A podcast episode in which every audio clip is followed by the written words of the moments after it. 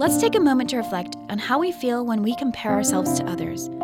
As we listen to Elder J. Devn Cornish challenge each of us to only compare ourselves with how we were in the past and how we want to be in the future. Through a series of tender mercies as a young doctor coming out of medical school, I was accepted for pediatric residency training in a high powered competitive program. When I met the other interns, I felt like the least intelligent and least prepared of all. I thought there was no way I could measure up to the rest of the group.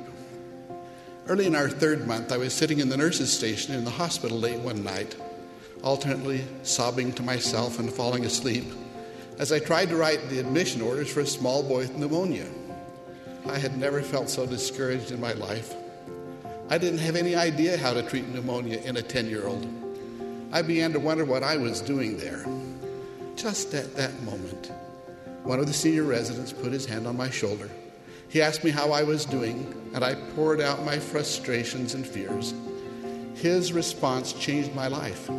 He told me how proud he and all of the other senior residents were of me, and how they felt like I was going to be an excellent doctor.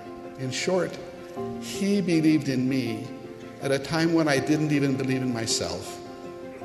Please, my beloved brothers and sisters, we must stop comparing ourselves to others. We torture ourselves needlessly by competing and comparing. We falsely judge our self worth by the things we do or don't have, and by the opinions of others. If we must compare, let us compare how we were in the past to how we are today, or even to how we want to be in the future. The only opinion of us that matters is what our Heavenly Father thinks of us. Please, sincerely ask Him what He thinks of you. He will love and correct, but never discourage us. That is Satan's trick. Let me be direct and clear. The answers to the questions, Am I good enough? and Will I make it? are yes. You are going to be good enough. And yes, you are going to make it. As long as you keep repenting and don't rationalize or rebel. The God of heaven is not a heartless referee looking for any excuse to throw us out of the game. He is our perfectly loving Father who yearns more than anything else to have all of his children come back home and live with him as families forever. He truly gave his only begotten Son that we might not perish, but have everlasting life. Please believe and please take hope and comfort from this eternal truth. Our Heavenly Father intends for us to make it. That is His work and His glory. I love the way that President Gordon B. Hinckley used to teach this principle.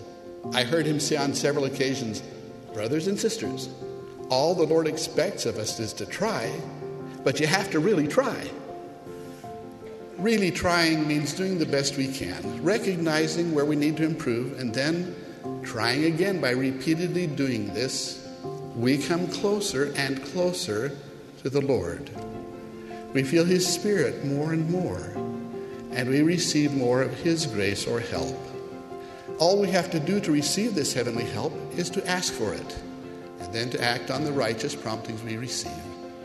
The great news is that if we sincerely repented, our former sins will not keep us from being exalted. If we will sincerely repent, God really will forgive us, even when we have committed the same sin over and over again. As Elder Jeffrey R. Holland said, however many chances you think you have missed, however many mistakes you feel you have made, I testify that you have not traveled beyond the reach of divine love. It is not possible for you to sink lower than the infinite light of Christ's atonement shines. End of quote. What we cannot do is rationalize rather than repent. It will not work to justify ourselves in our sins by saying, God knows it's just too hard for me, so he accepts me like I am. Really trying means we keep at it as we fully come up to the Lord's standard. As an intensive care pediatrician, I know that if one inappropriately rejects life saving treatment, it can lead needlessly to physical death. Similarly, when we rebel against God, we reject our only help and hope, who is Jesus Christ, which leads to spiritual death. None of us can do this on our own power. None of us will ever be good enough, save through the merits and mercy of Jesus Christ. Because God respects our agency, we also cannot be saved without our trying. That is how the balance between grace and works works. I witness to you that if you will really try and will not rationalize or rebel, repenting often and pleading for the grace or help of Christ, you positively are going to be good enough that was an excerpt from Elder J. Devn Cornish's talk, Am I Good Enough? Will I Make It? Thank you for taking a moment to reflect with us here on BYU Radio.